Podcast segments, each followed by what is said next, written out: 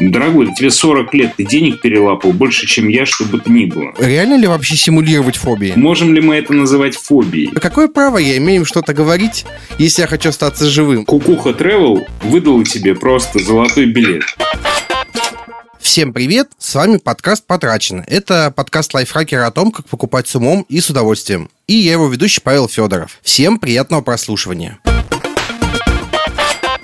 Сегодняшняя наша тема звучит так. Откуда появляются денежные фобии и как с ними бороться? Каждую неделю я вместе с гостями рассказываю вам, как тратить деньги и как экономить, на что нельзя жалеть денег и как выбирать те или иные вещи. А сегодня мы поговорим про нездоровые отношения с деньгами, про фобии и расстройства, связанные с финансами. И поможет нам разобраться в этой теме заведующий психиатрического отделения Института мозга РАН Александр Чомский. Александр, привет. Привет. Давай начнем немножко с твоего опыта. Сколько лет ты в психиатрии и на чем специализируешься? Слушай, психиатрия я с 2006 года. Э, я занимаюсь психофармакологией в основном. Да, то есть я не занимаюсь психотерапией, чтобы было понятно. Угу. Давай сразу расставим точки э, над «и». Есть три психа, которых постоянно путают.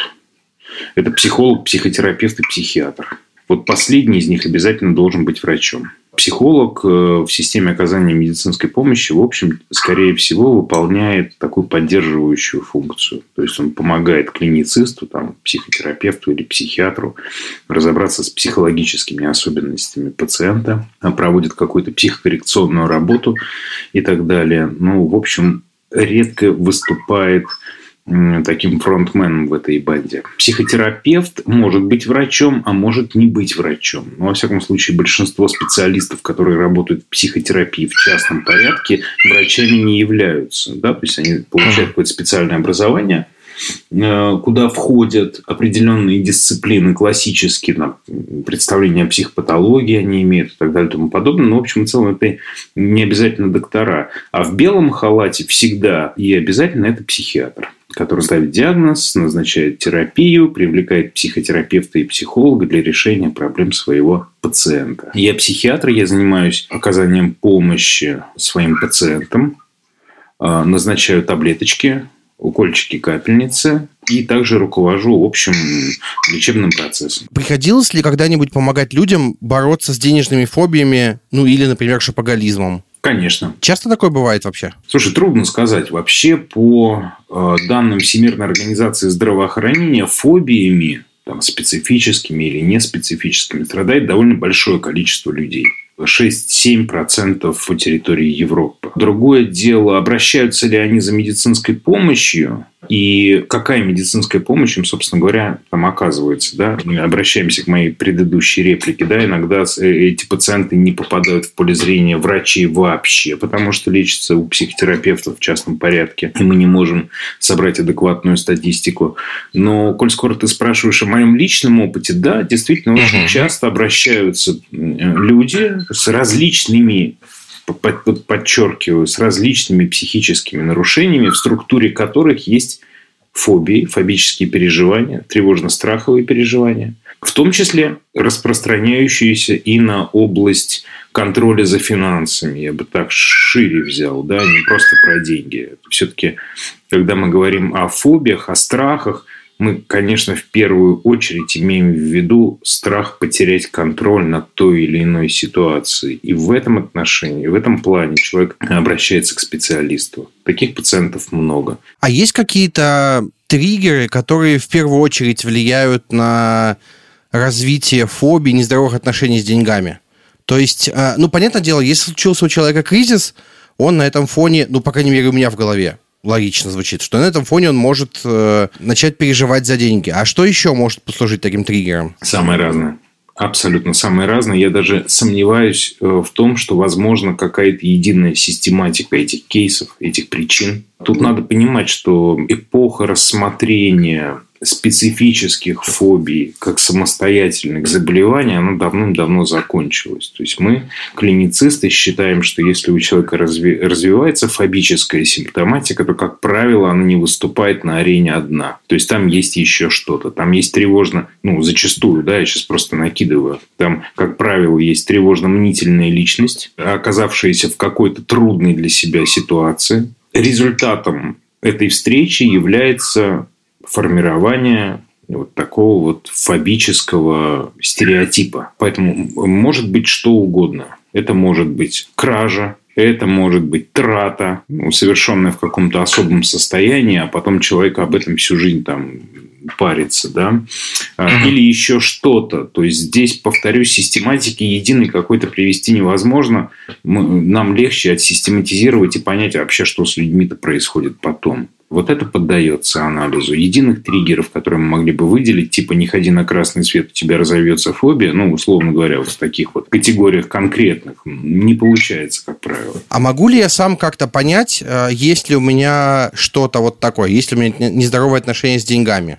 Если я такой среднестатистический человек, который не ходит к психологу, к психотерапевту или к психиатру. Ну, конечно, тебя вдруг начинает это беспокоить, ты, конечно, можешь заподозрить наличие проблем вот по этому поводу. А как понять, что я, что действительно это действительно проблема и большая проблема, и мне нужно обратиться к кому-то за помощью? Как только твой прежний стереотип жизни, ну или там жизненный уклад меняется под воздействием вот таких тревожно-страховых переживаний, для тебя это, поверь мне, не составит труда вычленить, что, а, я не боялся этого вопроса, сейчас для меня это ключевой вопрос. Вот, вот и все. Там все очень быстро происходит и понятно. Я правильно понимаю, что в целом с этим можно жить, но просто будет супер некомфортно? А может быть и не супер, а может быть вполне себе сносно. То есть там диапазон дискомфорта крайне растяжим, то есть он крайне широк. Тема номер один – шопоголизм. Как мне понять, что у моей жены, допустим, шопоголизм, а не она просто транжира? Или что она не просто любит тратить деньги? Нам надо с тобой будет вот о чем договориться. Мы сейчас говорим о состояниях медицинских, либо состояниях немедицинских. Что я имею в виду? Да? Если есть какое-то какое состояние, которое снижает качество жизни человека – устойчиво. Для постановки, например, диагноза фобии, там, да, нужно, чтобы 6 месяцев человек находился в этом состоянии. Да, и вот на протяжении 6 месяцев можно было анамнестически, то есть как бы анализируя историю развития заболевания, можно было проследить наличие этих симптомов. 6 месяцев. Это не так, что один раз я увидел грязные купюры на полу, э, утром следующего дня я решил рассчитаться карточкой, ну а потом у меня эта тревога прошла. Ну, это не, это не про то понимаем, да? Поэтому, когда мы говорим о фобиях, надо понимать, что я прежде всего подразумеваю под этим состояние медицинское, патологическое, психопатологическое. Когда мы говорим о чем-то, что связано с маниями, ну вот, например, ты меня спросил про шопоголизм, да? В случае фобии человек боится встретиться с фобическим стимулом. А в случае мании или гализма, ну вот это другие да, приставки, человек, напротив, утрачивает контроль за своим поведением в надежде получить желаемое. Возвращаюсь в твою колею. Когда нужно говорить о том, что поведение человека является суть патологичным, когда он вынужден менять привычный порядок своих действий для реализации своего вот этого вот навязчивого стереотипа. Ну, условно говоря, она должна была пройти мимо этого магазина, и вы договорились встретиться на парковке через пять минут. И мы договорились сегодня больше не, не тратить денег. Но она не смогла пройти мимо этой витрины, она не смогла туда зайти, не зайти, остановить себя. Она была вынуждена в обеспечении своей потребности иррациональной. Она понимала, что делает что-то неправильное. Она должна была потратить эти деньги и потом с извиняющимся или любым другим видом прийти к тебе там и, и сообщить, что вот такая штука произошла. Или скрыть от тебя этот факт, что тоже должно э, натолкнуть на мысль. Мы, естественно, говорим о немедицинских состояниях, потому что мы все-таки подкаст про деньги и покупки. Медицинские состояния было бы тяжеловато обсуждать, поэтому скорее о поведении людей, которое можно назвать шапоголизмом. Вот так. Давай немножко на эту тему разовьем. Да, люди, которых называют шопоголиками, не те, у которых есть диагноз, они покупают, когда им радостно и хорошо, или наоборот, когда плохо, чтобы полегчало. То есть, э, что ими движет в этот момент? Понятное дело, что это что-то иррациональное. Ничего? Ничего. Нет никакой дефиниции в этом отношении. Есть понятие неразумных трат. Неразумных, ненужных, лишних, избыточных.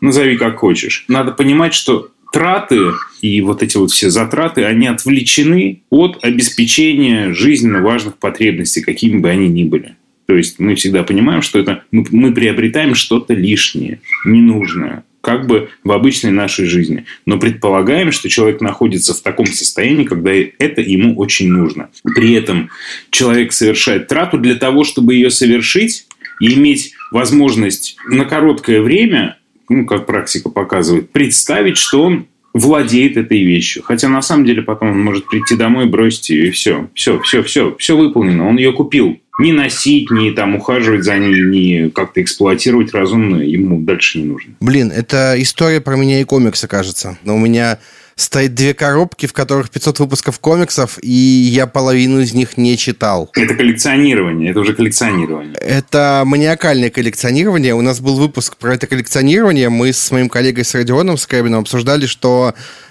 если вы маньяк, то не, не, не, не начинайте ничего коллекционировать, потому что вы потратили уйму денег, и потом придется покупать квартиру побольше, чтобы было куда составлять это все. Реальная история, вот правда. Сами шопоголики сильно страдают от этой зависимости или больше их родственники переживают и страдают? По-разному. Очень трудно ответить на этот вопрос. Скажем так, у людей, для кого это состояние уже приобретает все контуры патологического, а, им от, им от этого, конечно, нелегко. Но представим себе такого человека, и он одинок, представь себе. Вот он одинок. Какие родственники, кто страдает? Да нет, никто не страдает. А он вполне себе он вполне себе. Еще надо понимать, что если человек распоряжается для подобного рода там, трат своими ресурсами, которые он сам, собственно говоря, произвел, да, ну, деньгами. Угу. Это одна история. Другое дело, когда это там иждивенец, он находится на иждивении у своих родственников и данной ситуации развивается, у него такая проблема, это совсем другое. Конечно, там будут страдать все. Правильно я понимаю, что вот эти так называемые шопоголики, им важен сам процесс, а покупка, она им потом уже так индифферентна. Как только ты сказал шипоголики, ты же сразу объединил довольно большую группу людей, которые совершают необдуманные траты, да, или ненужные, лишние, избыточные. Ведь в их числе могут быть э, ну, люди с э, вот реально импульсивным желанием просто потратить бабло. Кому-то нужна именно эта сумочка, кто-то коллекционирует. Кому-то нужно произвести впечатление на продавца. Кому-то меня очень впечатляют эти мальчики и девочки, которые э, фотографируются с дорогими вещами в магазине, постят это в инсту и оставляют это на полке, понимаешь, да? То есть тут угу. тоже такой моментик, но это э, уже про другое. Так что разброс там довольно велик. Надо каждый конкретный случай рассматривать вот изолированно чтобы, чтобы быть здесь корректным. У меня знакомый несколько лет назад на 8 марта запустил сервис и приезжал к девушкам с цветами. Они брали цветы, фотографировались, выкладывали в Инстаграм, давали ему деньги за то, что он к ним приехал. Вот и весь сервис. Очень успешное предприятие было. За один день заработал довольно много денег. А он уезжал с цветами домой? Ну, обратно? Да, да, да, он просто давал им сфотографироваться с этими цветами, а потом э, на следующий год он еще приезжал с пакетами из ЦУМа. Пакеты ЦУМ, Гуччи, Прада, вот брендовые, что вот можно сфотографироваться. Ну, недаром сейчас э, в Телеграме популярны каналы фотографий для твоих сторис, где можно взять красивую фотографию. Настоящее потреблятство. Как людям, тем, у кого действительно проблема с а, покупками, тем, кого действительно можно назвать шопоголиками, как им вообще ходить в магазин, покупать что-то, чтобы не разориться? Я думаю, что если у человека есть такая проблема, то он должен вообще обратиться к специалисту, который проанализирует всю сложность этой ситуации для человека, разработает для него план действий, возможно, назначат какую-то терапию, возможно, выберут какой-то этап наблюдения просто там для фиксации того, что происходит, для того, чтобы разобраться в ситуации и так далее. Ну и, конечно, изолированно эту проблему никто из специалистов разбирать не будет. Да? Совершенно понятно, что если у человека есть такая вот патология в сфере контроля, то у него есть еще что-то. Вообще, вот мы сегодня будем говорить о фобиях. Надо понимать, что изолированные фобии встречаются довольно редко. Как правило, это некий фасад фасад клинической картины, которая включает в себя еще что-то ненормальное. Это вот все эти истории, когда начинают э, копаться и разбираться, из-за чего это произошло, правильно? Из-за чего, для чего и что обеспечивает это поведение. мы понимаем зачастую, то есть в процессе вот такого вот работы в стиле Эркюля Пуаро, детективного клинического разбора, да, удается понять, какую потребность человека обслуживает вот это вот патологическое поведение. И удовлетворив эту потребность, человека можно освободить от этих вот вещей. Перейдем ко второй теме и поговорим сейчас про боязнь кредитов. Правда ли есть такая фобия или это просто принцип людей? Не жить долг, не брать кредитов? М-м, сложно отвечать на этот вопрос. У меня не было ни одного пациента. Я в год смотрю порядка тысячи человек работаю я в психиатрии уже там, приличное количество лет. Я не видел, ко мне никто не приходил с, значит, с жалобами на такую боязнь кредитов. Там были разные случаи. Люди приходили и боялись того, что их персональные данные будут расширены, попадут в руки мошенникам и на них оформят кредит. Приходили разные люди, значит, с жалобами на Э, то, что они тревожатся относительно того, что они не могут там, или они беспокоятся о том, что они не смогут погасить кредит вовремя. То есть, как мне представляется, ну, это вот мое личное мнение сейчас, да, выведем его за скобки моей профессиональной деятельности,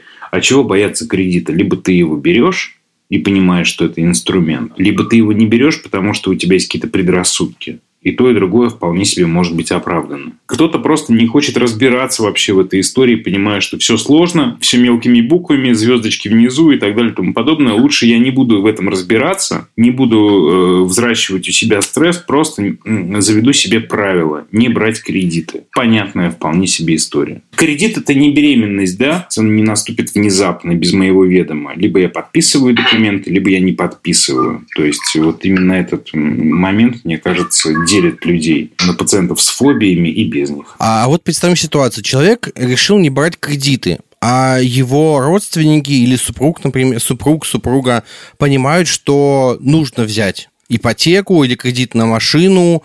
А как можно человека убедить? Рационально. Просто на бумажке ему расписать, что это для него будет значить. То есть, какое количество средств ему надо будет отчислять ежемесячно для покрытия этих обязательств. А если человек не готов ни при каких условиях, ну, это ни о чем не говорит, это его решение. Звучит так, как я решал, открывать ИП или не открывать. Взял бумажку, взял друга, который разбирается, и мы чертили схемки, чтобы понимать, сколько денег надо будет отдавать государству нашему.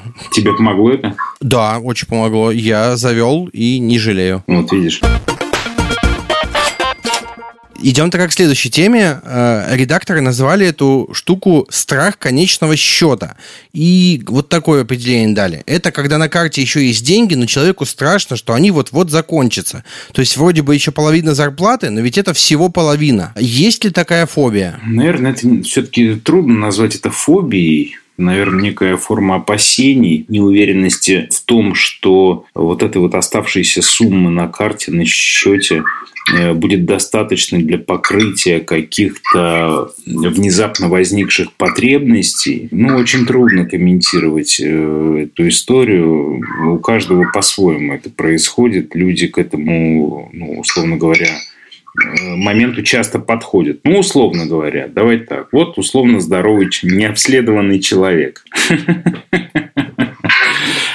Э, значит, у него определенное количество денег, и его баланс, ну, то есть э, от зарплаты до зарплаты. То есть все его потребности сложены, да. И если человек попадает в ситуацию, которая предусматривает или имеет риск того, что ему придется заплатить э, больше, чем у него будет, а эта ситуация неотвратима, либо она кажется неотвратимой, тревога у этого человека возрастет, как ты думаешь, Паша? Конечно, возрастет. Конечно, возрастет. Просто я сам от этого страдаю.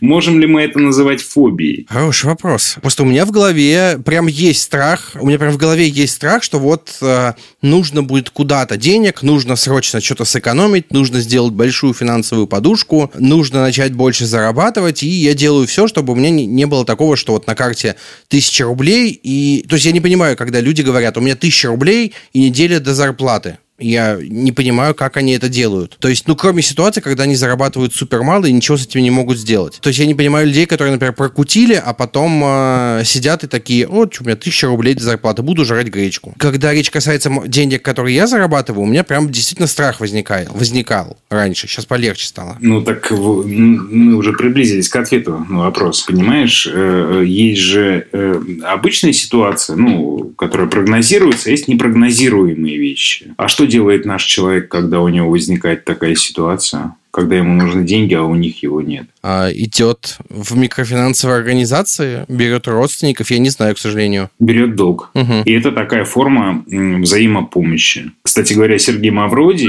МММ-2 называл кассой взаимопомощи. Тоже любопытно весьма, да? Хм.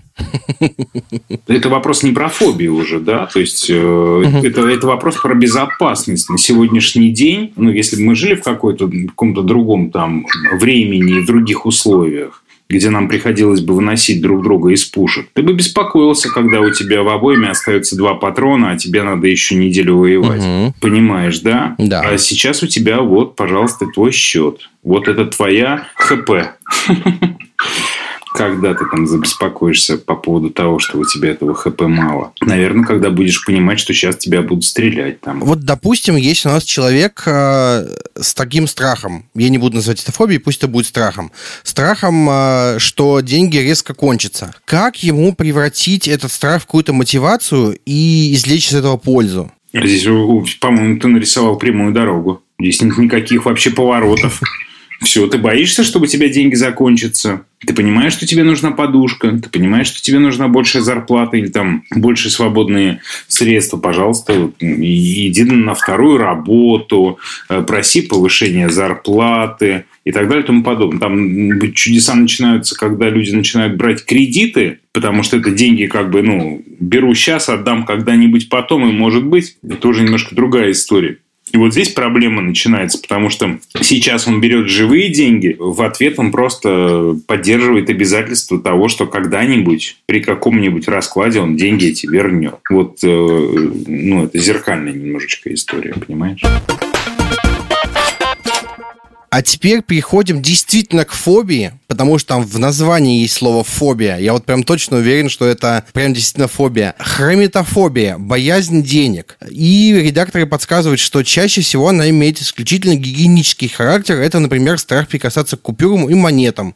Их трогало множество людей, на них обитает уйма микробов. Есть ли такая штука и что про нее можно рассказать?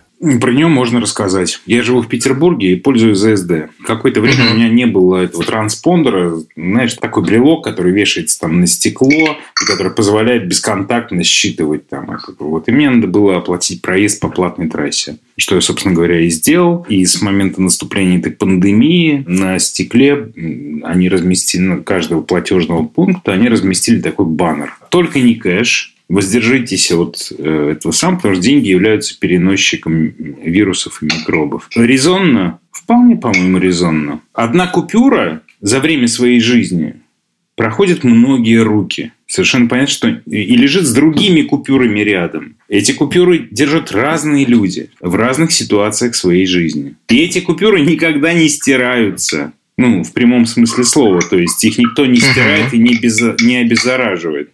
Совершенно понятно, просто рационально и логически, что они содержат на себе массу патогенной флоры. Теперь другой момент.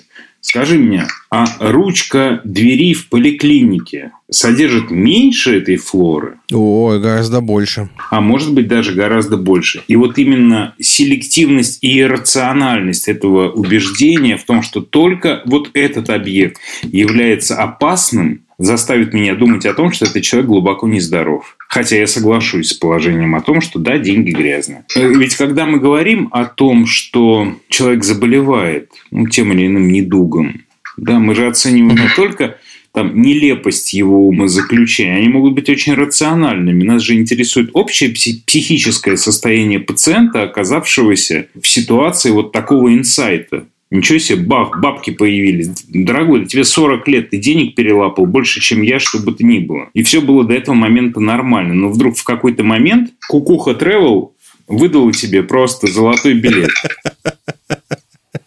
А как людям с такой фобией все-таки жить? Вот, допустим, он работает на заводе, человек работает на заводе, ему выдают зарплату наличными. То есть ему перчатки с собой носить, антисептиком протирать? Это на его усмотрение. Как правило, ну, в подавляющем большинстве случаев люди знают о том, что они не приемлют те или иные формы взаимоотношений. Например, там кэш, они его не берут. Какие-то ограничения в их жизни все равно появляются. Они к ним притираются очень легко. Поэтому как им жить? Если это ограничивает их действия, их вообще стиль жизни меняется под воздействием этих фобических переживаний, это уже проблема. Здесь uh-huh. надо идти к доктору. Если он справляется, если он себя там огородил какими-то теми же перчатками там, или еще чем-то, ну окей, пожалуйста, это твой приспособительный механизм. Он точно снижает. То есть использование даже нерациональных методов барьерных условно говоря, там позволяет человеку снизить уровень тревоги. Ну и пожалуйста.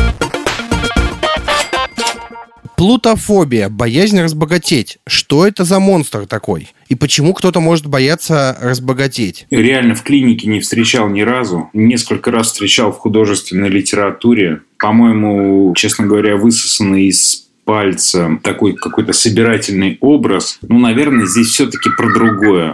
Здесь про боязнь самореализации. Ну и вообще у нас есть такие, знаешь, корневые, базисные, фундаментальные опасения. Ну, например, девочки, которые постоянно делают пластические операции, вдруг могут испугаться, что когда-нибудь они будут идеальны и работать над телом не нужно будет, прикинь. Интересненько. То есть точка будет достигнута, понимаешь?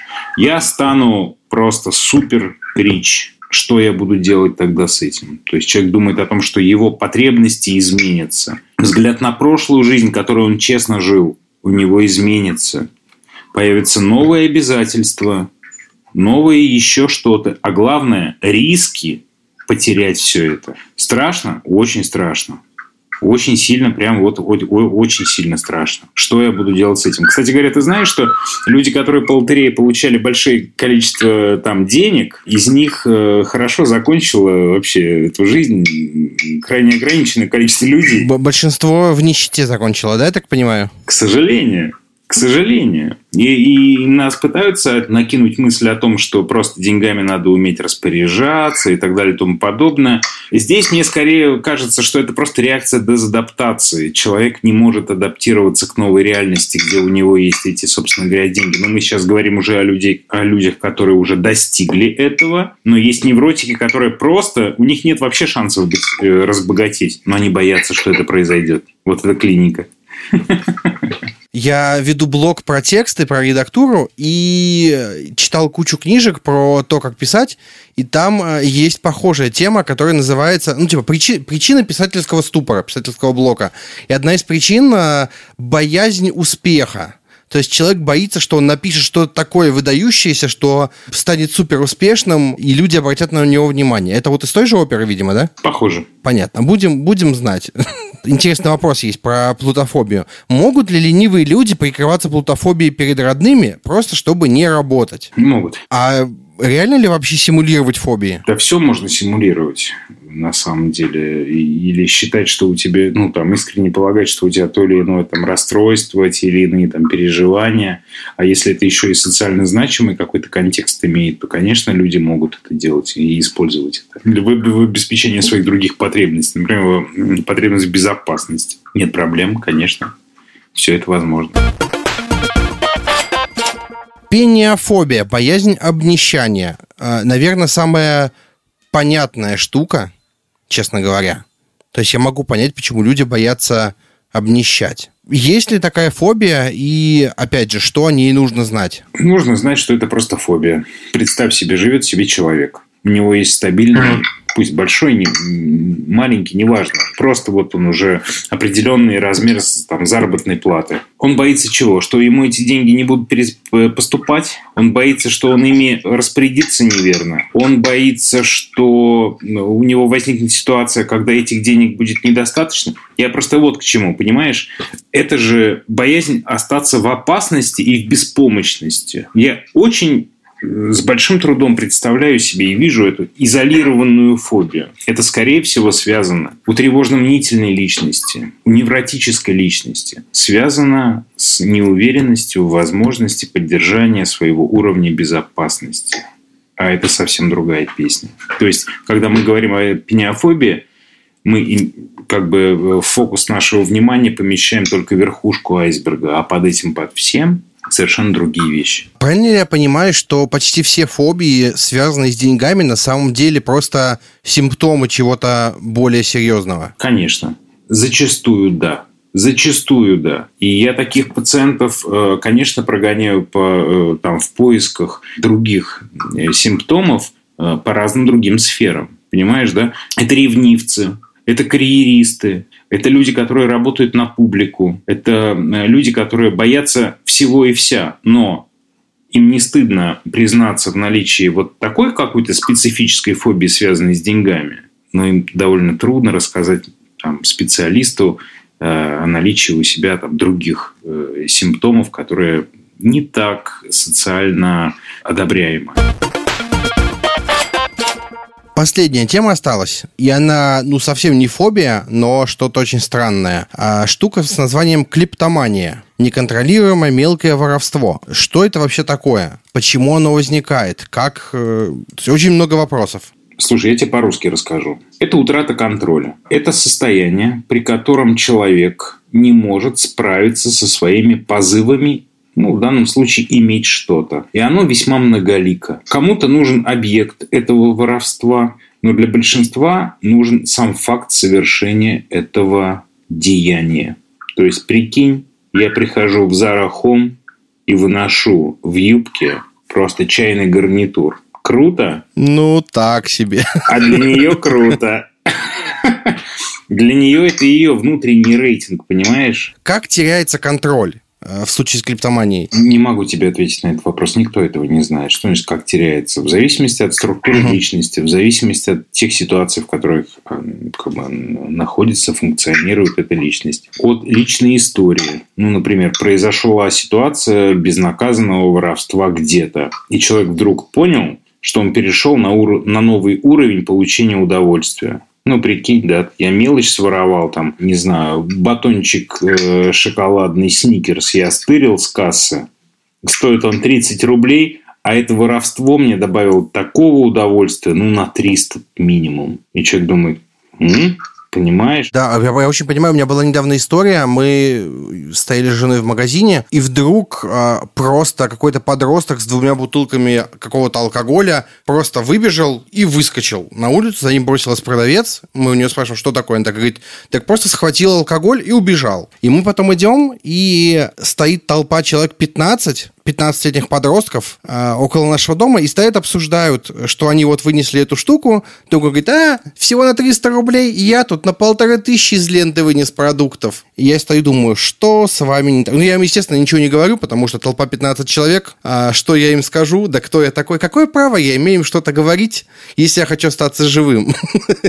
Если, допустим, э, человек понимает, что у него есть признаки клептомании, того, что в народе называют клептоманией, что ему нужно делать? Делать? Ему нужно обратиться ко мне в Институт мозга человека. А если ему, допустим, страшно? Потому что, поясню вопрос, людям страшно идти даже просто к психологу и психотерапевту. Это э, в головах людей гораздо менее опасные штуки, чем психиатр. Им даже туда страшно идти. Как им собраться и пойти к психиатру? Все-таки? Я считаю, что э, я, конечно, мог бы сейчас сказать, типа, ну, попробуйте написать письмо психиатру, попробуйте там э, в обезличенной форме обратиться к чат-боту. Мой друг страдает да, проблемой. Да, да, да, да. Знаешь, знаешь, дорогой, моя подруга такая у нее такие проблемы. Да, ну, на самом деле, надо просто преодолеть, надо просто понимать, да, что специалист, он не заточен ни под что, кроме как под оказание медицинской, ну, вообще помощи. Потому что люди думают, что у нас какие-то другие цели, что мы хотим кого-то зарегистрировать, поставить на учет, обеспечить себя работой. Ну, просто вот эту иллюзию надо выкинуть из головы и понимать, что есть э, специалисты, которые только этим и занимаются. Они точно знают, где что. Такая вот у них заточка. Вот, и к ним надо обратиться. Будем закругляться тихонечко. И э, вот человек послушал нас, э, наш выпуск, и давай попробуем сделать, дать каких-то универсальных советов, э, что делать, если замечаешь за собой какие-то психологические проблемы, связанные с деньгами. То есть вот я понимаю, что я боюсь, э, что у меня закончатся деньги. Вот я вдруг понимаю, что боюсь разбогатеть, господи. А вот я понимаю, что я боюсь обнищать. Какие-то у меня проблемы с деньгами. Я не называю это фобией, я не называю это болезнью, вот проблемы. Что мне нужно делать, чтобы разобраться насколько велика эта проблема и чтобы, возможно, получить помощь, если проблема велика? Наверное, человеку нужно э, реально посмотреть на то, что, э, что с ним происходит, и оценить следующее. Если у него действительно были моменты, когда его экономическая безопасность была под угрозой, и теперь у него есть какие-то фобии по этому поводу, это одна песня. Если окажется, что это просто тревоги, страхи надуманные, то есть объективно никогда не, не случалось никаких обвалов там, дефолтов в его жизни. Ему не приходилось там, искать деньги где-то и что-то. Здесь скорее надо обращаться к э, специалисту и думать, почему у человека такие, собственно говоря, тревожные переживания есть. В любом, в любом непонятном случае обратитесь к специалисту. У него нет другого мотива, кроме как вам помочь. И если он обнаружит, что в вашей ситуации э, есть патологическая составляющая, ну, он вам поможет. Если нет, ну, то нет. Вам повезло. А мы сейчас переходим к нашей традиционной рубрике «Покупочки». Тем, кто вдруг нас слушал давно или не слушал вообще, рассказываю. Рубрика «Покупочки» — это очень странная рубрика, в которой мы с гостем по очереди делимся чем-то, что можно вам купить.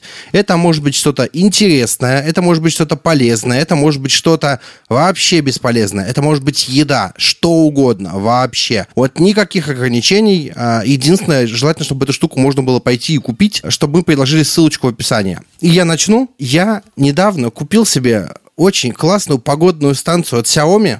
Она стоила 800 рублей, маленькая пиндюринка, я не знаю, как еще назвать ее. Э, чтобы не материться. Просто приклеил на держатель для канцелярки, и теперь с телефончика отслеживаю, какая у меня температура воздуха, какая влажность. С одной стороны, кажется, что это фигня какая-то, но я заметил, что когда у меня высокая влажность в комнате, в кабинете, а, я прям работаю сильно хуже. Поэтому я стараюсь отслеживать, и если что, проветриваю, ну или хотя бы прогуливаюсь по квартире, чтобы передохнуть. Вот такая суровая жизнь у удаленщика. Александр, твоя очередь. Что посоветуешь купить? Ой, не знаю, у меня с покупками все довольно просто. Я покуп... У меня есть две категории трат. Они обязательные и экстра какие-то. Из обязательных вещей, ну, это шмотки. Это шмотки, у меня есть потребность э, в вещах, и последняя моя покупка была буквально 4 дня назад. Я пошел э, в Юникло под напором жены и, ну, она знает о всех моих потребностях, конечно. И просто накупил там шматья. Ну, там, футболок с коротким рукавом, которые мне нравятся. Там хорошая коллекция в этом году. Так что все, кому нужно шматье, дешево и много в Юникло. А есть такие вещи, которые как бы меня беспокоят в принципе. Там они мне не нужны, кровь из носу. Ну, условно говоря, там я занимаюсь водным спортом. Э, там, без уточнения сейчас. Мне нужен был спасик. Э, я свой спасательный жилет подарил другу. Он был нулевый абсолютно. Э, вот сейчас мне нужен спасик. Причем вот последний. Я парюсь по этому поводу. Потому что из Финляндии его не доставить.